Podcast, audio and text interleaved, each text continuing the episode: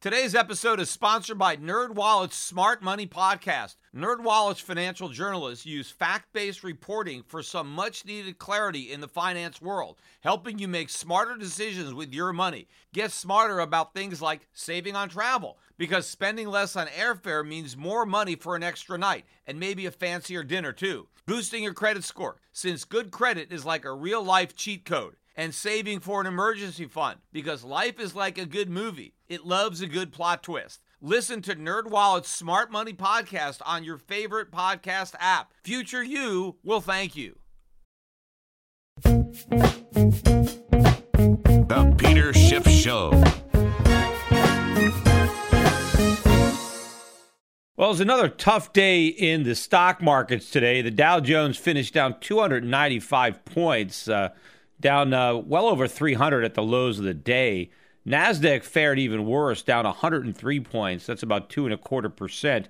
You know, these 100 point moves are coming quite often now in the Nasdaq. The transports, the hardest hit, once again down 204 points. That's almost three percent in the transports. You know, I was wondering, you know, when I saw this carnage, if you know maybe uh, North Korea hadn't tested another nuclear bomb. You remember uh, was one day early in January the Dow was down about 250 points, and they blamed it on North Korea testing an atomic bomb. I mean, the markets drop about that much every single day. I mean, what's the odds that that decline that day had anything to do with North Korea testing that bomb? As if the market wouldn't have dropped had North Korea not tested that bomb? Look, everybody wants to find some way to rationalize a weak market. But look, nothing happened today.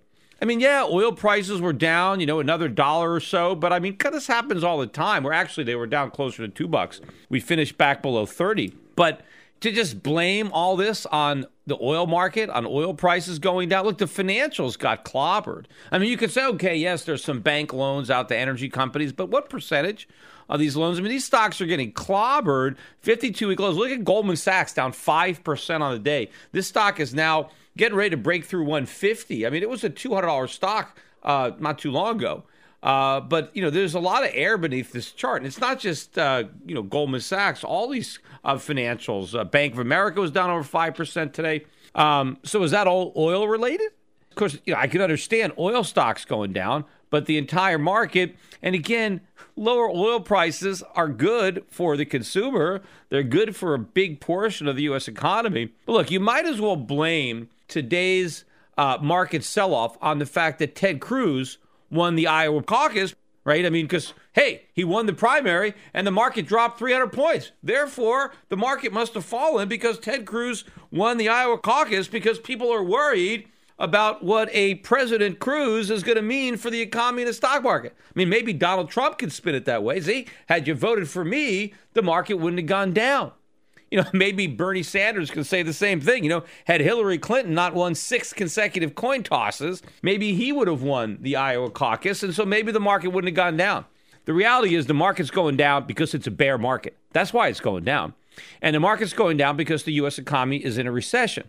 And there's nothing the Federal Reserve can do about it unless it wants to lose its credibility or acknowledge that, you know, the market is much weaker, the economy is much weaker than it thought. If you go back uh, to prior to the rate hike, one of the reasons that I constantly said the Fed I didn't think would raise rates is because I knew if they did, they would be in a very bad position.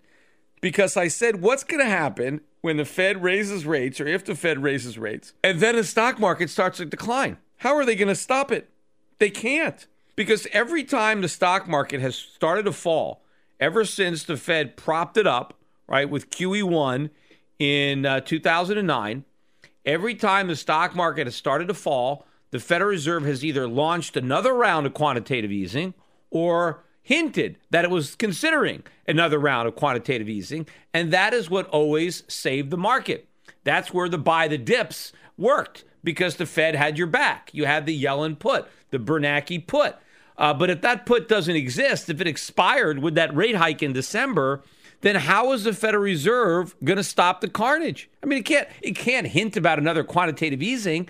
Not when it's raising rates. It's still hinting that they're going to raise rates four more times. Now, most people don't believe that the Fed's going to raise rates four times in 2016. Most people think, okay, they're only going to raise rates once or twice. Well, I mean, if the market is already collapsing based on the first rate hike, how much lower is it going to fall if the Fed puts a couple more nails in the coffin with, with two more rate hikes? I mean, whether it's two or four, it's not going to matter. The market's going to keep falling. So the only way the Federal Reserve can save this market is to come out and a take not only take future rate hikes off the table, but it's got to lower rates because it, it can't even hint about more quantitative easing until it gets rates back to zero. Because that's what it's got to do. It's got to go back to zero before it can do quantitative easing, and and so they're in a position where they can't really do that. So they're trying to get the Bank of Japan to help. They're trying to get the ECB to help. And that hasn't worked. Yes, you know, every time the ECB, oh, there's no limits to what we're going to do. Hey, the market's going to rally. You know, then Japan comes out. Oh, we cut interest rates to negative and we got a 400 point rally in the Dow, but it's all been reversed. It's all gone. It's like it didn't even happen.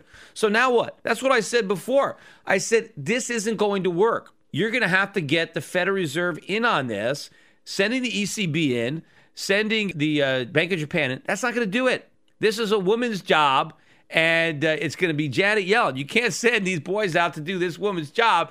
She's the only one that can stop this from happening, and the market's going to keep on falling. Now, it's possible, you know, we're going to get the jobs data later this week. We're going to get the first look at it with the ADP number tomorrow, but we get the big granddaddy uh, non farm payroll number on, on Friday. And the only thing that can really save this market is a horrific jobs number. And the reason I say that is because if the jobs number is really bad, then Janet Yellen can talk about not raising rates based on the jobs numbers, right? So then, you know, that gives her some cover because she doesn't have to claim it's it's based on the stock market. But if we get another one of these good jobs numbers, right? And of course, it's only good superficially. It's not really good, but it's just a high number. If we get another high number, then this market's going to tank because now the Fed is back in that predicament where it said everything is based on the jobs, and as long as these job numbers are high, uh, then the Fed can't talk about cutting rates unless it wants to admit that the jobs numbers are bogus. You know, I happen to be at a supermarket over the weekend. I stopped in with uh, my my 13 year old son, and we walked into the market, and he noticed this sign on the door, and he said, "Hey, Dad, look at this sign." And because he listens, he listens to my podcast, so he knows what I'm talking about. And there was a sign on the door. It was a help wanted sign, and it said part time positions available, multiple departments, you know, you know, apply within. So here they are looking to try to hire several part time employees. They don't want anybody to work full time. I don't even know. Maybe there's no full time employees left at this market. I have no idea, but they certainly don't want any more. They're only willing to hire part time people. So that is the secret to the strength in our economy. I mean, now people that used to have one full time job now have three part time jobs. And those three part time jobs, if they're held by the same individual and collectively they equal 35 hours a week, I already went over that the government scores each of those part time jobs as if it were actually a full time job. And so now, because the economy is so weak and people can't get a full time job, they're forced to take three lousy, low paying part time jobs. The economy gets credit for creating two additional jobs because you have three and used to have one. Even though you were better off with one than you are with three, the economy looks stronger, the labor market looks stronger. So if we get another one of these bogus job reports, if all these people getting second and third jobs, you know, produces another plus 200,000 job data, there's nothing to stop this market. But if we get a bad number, eventually we're going to get a bad number. I mean, everything else is coming up bad, right? All the numbers are bad. Uh, eventually, we're going to run out of luck with these job numbers, and they're going to have to turn down and then the Fed's going to have some kind of excuse.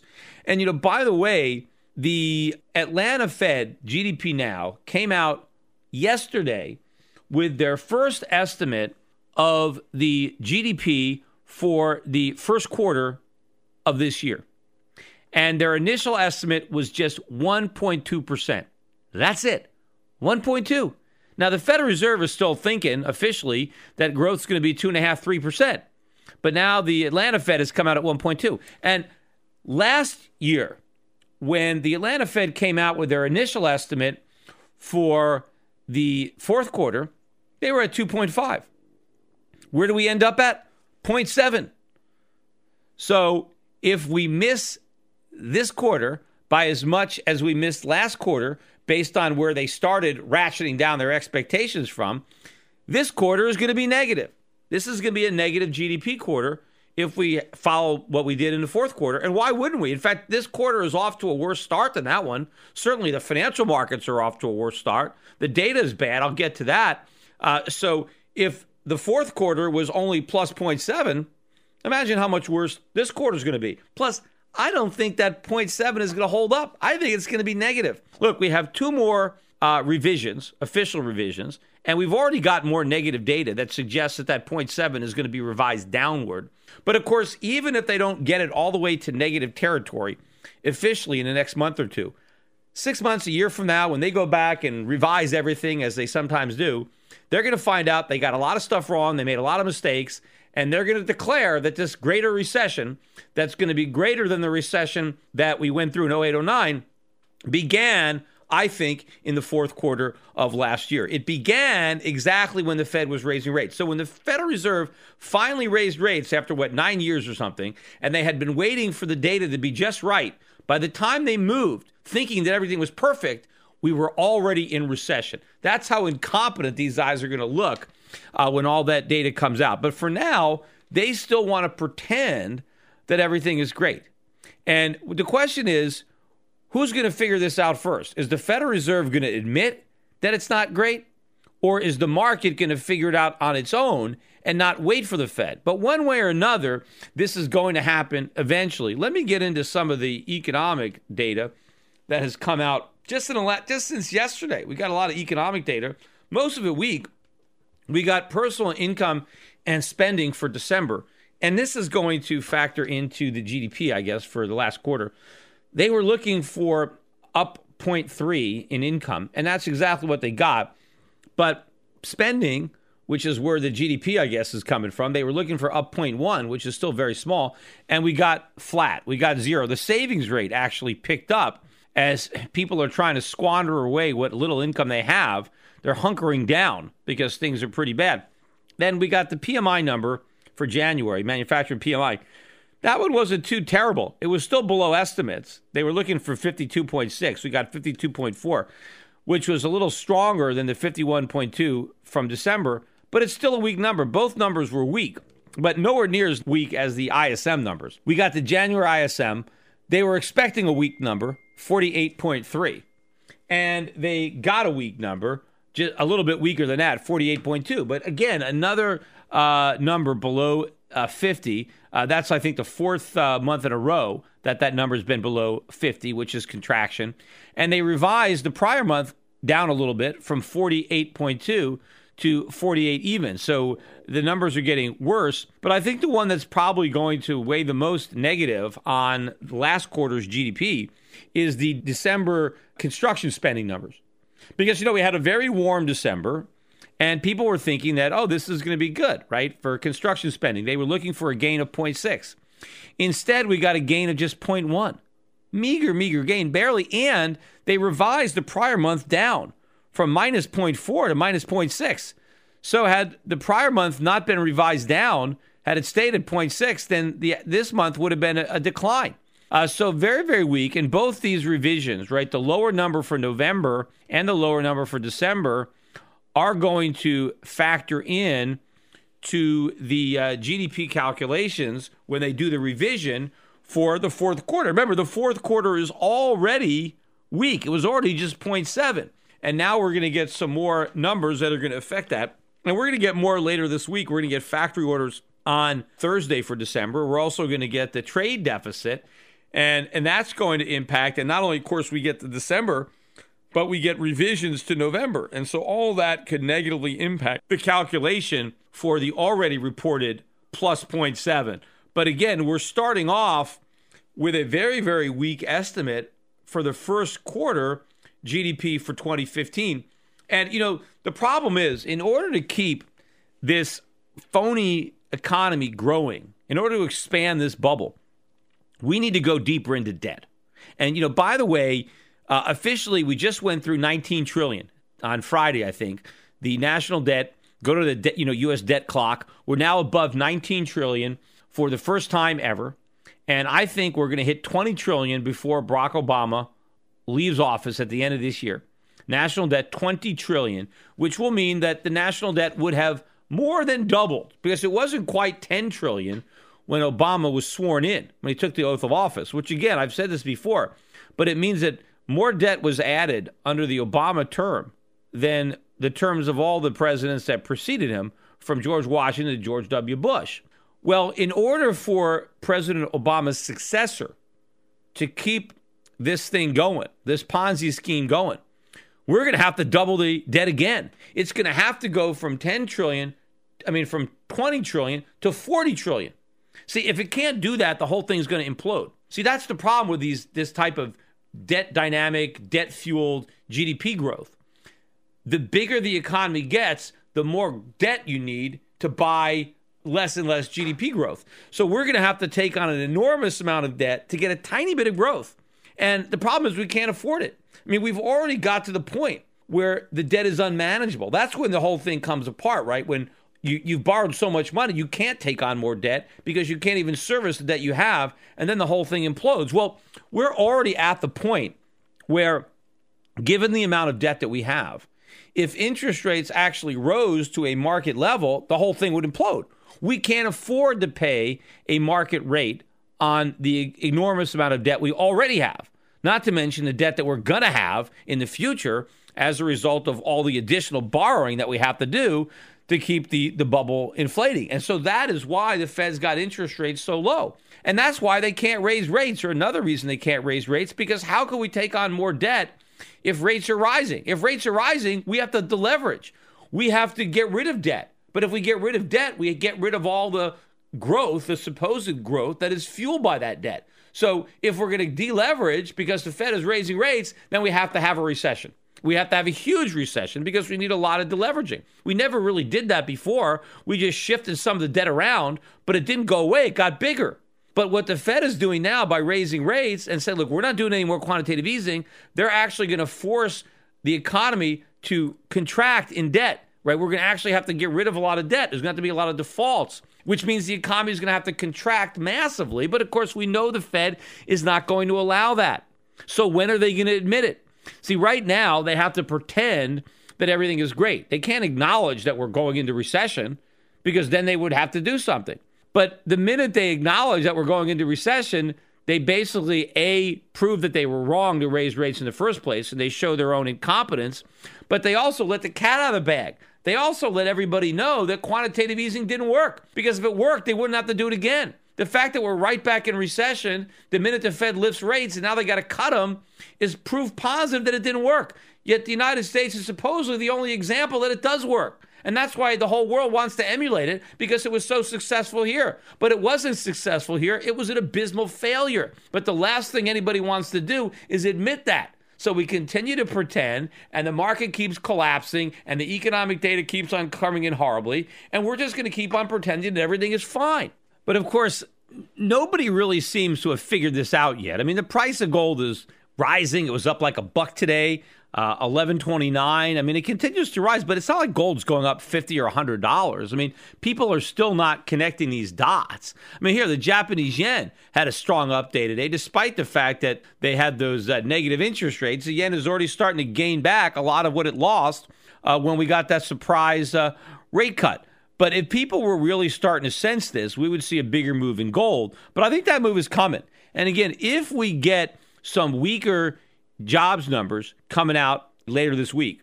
We get the weak non farm number. And if we get a big trade deficit, we get really bad factory orders, which obviously means that Q4 GDP is going to be revised down. And now we start to see uh, not as many jobs being created. And obviously, look, you can't see all this carnage in the stock market. You can't see all these corporate earnings reports. You know, yeah, you can throw out a couple of high profile internet names like Facebook and Google that, you know, they, they make money selling advertising on the internet. But if you if you go beyond that, you look at the real world, earnings are lousy. Companies are missing their forecasts. Sales are bad.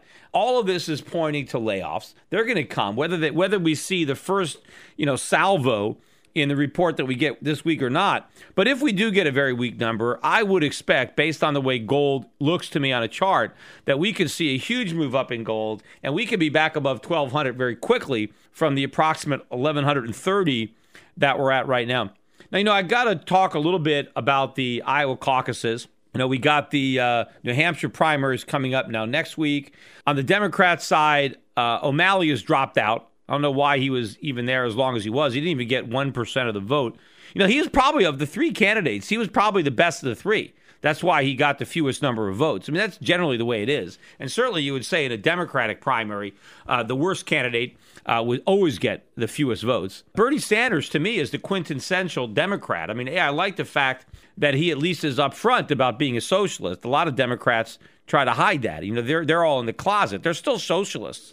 They just don't want to come out of the closet and admit it. At least Bernie Sanders, you know, he comes out. He says what he is. But the interesting thing about Bernie Sanders is that you know he's probably uh, you know an honest guy. He's a nice guy. He's like he's like the Ron Paul of the left except he's wrong about everything. At least you know, at least on the economy. I mean, he's, he's he, there are actually some issues where I would agree with him, some social issues, some military spending issues. But when it comes to the economy, he's the polar opposite of Ron Paul in many ways, except the fact that people believe he's genuine. People believe he's sincere, uh, and he he has a lot of people, particularly young people, who support him. It's the same type of support that Ron Paul got, except the young people supporting Ron Paul were obviously a lot sharper when it comes to understanding economics than the young people who are supporting Bernie Sanders. But there's still a lot of real, genuine support. He gets a lot of volunteers. He gets a lot of uh, money uh, from small donors. Hillary Clinton, of course, gets all of her money from Wall Street. She just got another what six million from George Soros. So she is the establishment candidate. Uh, she's the one that all the big money is backing. And, uh, you know, Bernie Sanders is the legitimate guy. Uh, but of course, you know, what he's actually promising, assuming that a Congress would be dumb enough to enact the legislation that, that he would want to sign. Remember, as president, he can't do anything. He has to wait for Congress. So he can promise all the high taxes and government program, free health care, free education. But unless Congress actually passes it, there's nothing for him to sign. He can't do that stuff with executive order. So even if Bernie were to get elected, it's hard to believe that a lot of the things that, that he wants to do would actually make it out of Congress to his desk for signature. But he almost won that primary. In fact, maybe if it wasn't for six lucky coin flips, maybe he would have. I don't know. I mean, he's demanding a recount. I mean, I think something's fishy there. I've read, I've uh, seen some articles about a lot of young people showing up to vote and they were closing the precinct doors. They weren't letting him in. I mean, obviously, you see a bunch of young kids coming, you know they're voting for Bernie. I mean, right? So if you can keep them out, I mean, obviously, the establishment wanted Hillary. The last thing they wanted was for uh, Bernie. Uh, to upset Hillary in Iowa because obviously he's going to win New Hampshire. And if he won them both and he had some momentum, I mean, who knew he could really upset this apple cart? Meantime, you know, Hillary Clinton potentially could get indicted. I mean, I mean, I, I mean, you, you, would think maybe, maybe President Obama, if uh, he doesn't like Hillary Clinton, I don't think he does, to be honest with you. Uh, you know, he might want Hillary to be indicted because then maybe his his pal Joe Biden could step up and because they got to be fr- afraid of Bernie Sanders because he's a he's not an establishment guy. He wasn't even a Democrat, right? He was elected elected as a socialist and then he became independent. So he's obviously not a team player uh, on the Democratic team. So I don't think I don't think the powers that be really want Bernie Sanders. Uh, so I think they'd prefer Joe Biden because they can completely control him. So who knows? This race could really uh, get interesting on the the Democratic side. On the Republican side, I guess it was an upset because Donald Trump didn't win. He came in second and he certainly had high expectations. You know, he was he, Donald Trump isn't a guy that lowers the expectations, right? He, you know, he was like, "We're going to win this thing. We're going to win this thing," and so uh, and he ended up coming in second place. But you know, Iowa's a very uh, uh, difficult uh, place to win. It's you know generally the people that win there. Look, Santorum, Huckabee. It does very strong, you know, evangelical, you know, religious right vote. And Ted Cruz really, you know, knows how to play into that crowd. Uh, Donald Trump really didn't do it as well, and he had a lot of baggage. You know, he was, you know, used to be pro-choice. You know, probably still is, uh, but he's running in the Republican primary, so he can't admit that. Um, but you know, he's got those New York values, which maybe don't play so well in, in Iowa. So Iowa was going was to be tough uh, for Trump, and you know coming in second is still not bad, and he's probably going to win uh, New Hampshire. Interesting, Rand Paul. Not that he had a good showing; he got four and a half percent, came in fifth place, but he beat Bush.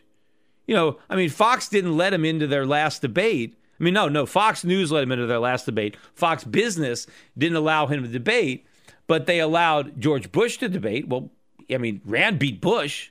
He also beat Kasich. Kasich was allowed to debate. Rand beat him. You know, I read several articles about Rand's poor showing and why he should just drop out of the race.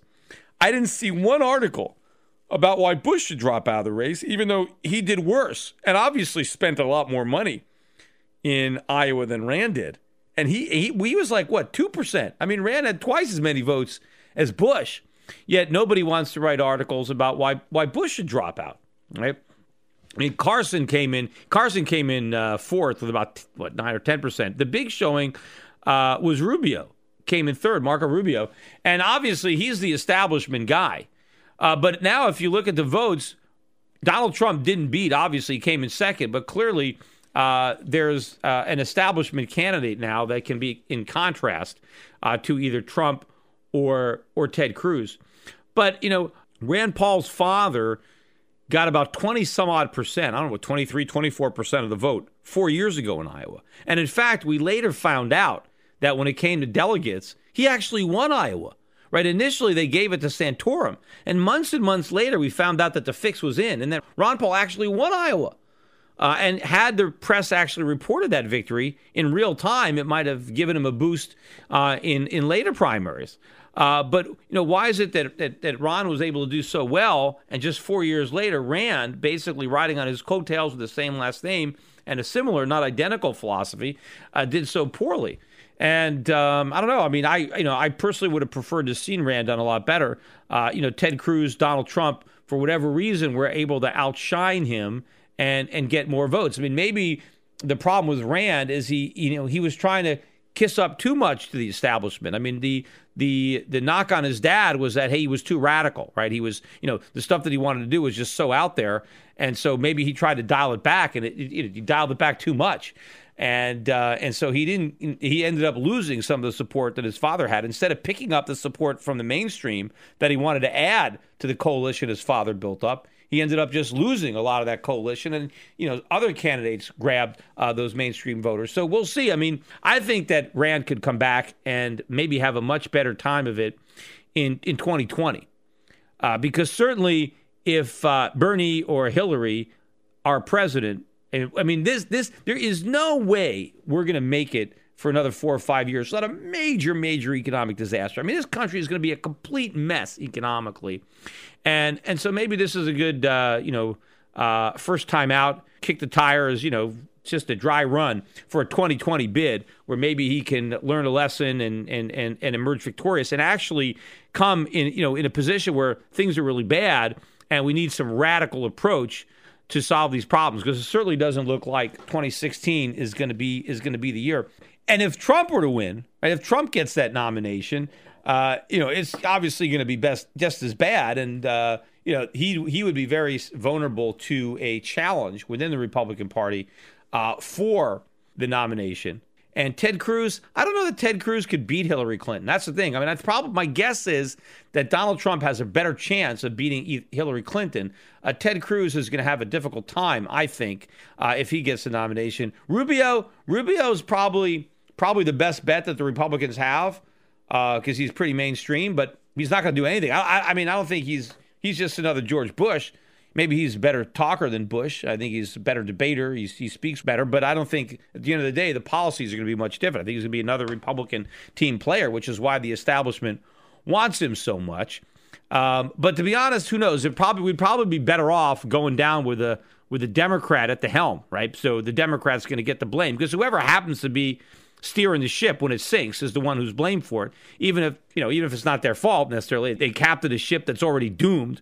It's already going down, and so it doesn't matter. But the problem is if you get somebody who's uh, you know associated with less government, freedom, low taxes, less regulation, and it hits the fan, then that's what gets blamed.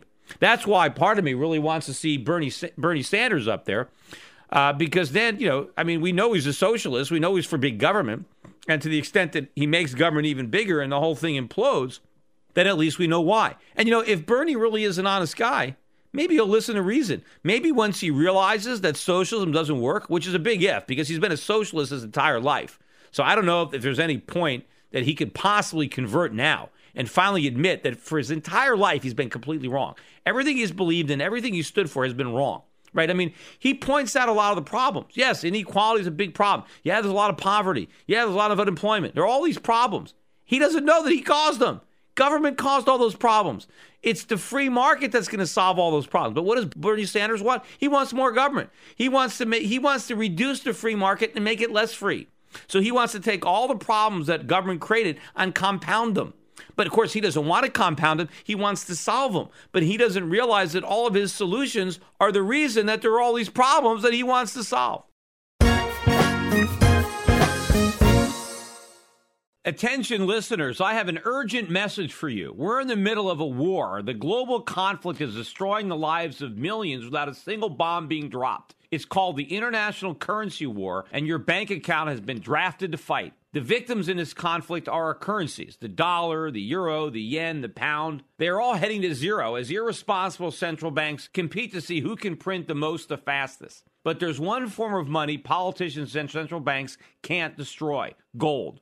Today, it's more important than ever to understand the value of gold in your portfolio and to keep a close eye on major market developments. Subscribe to my monthly video cast, and you'll be the first to hear my latest analysis on gold investing and the currency wars. Visit goldvideocast.com right now to subscribe for free. I call the dot com bust, then the housing bust, and I advise clients to diversify into foreign equities and hard assets while the rest of Wall Street laughed at me.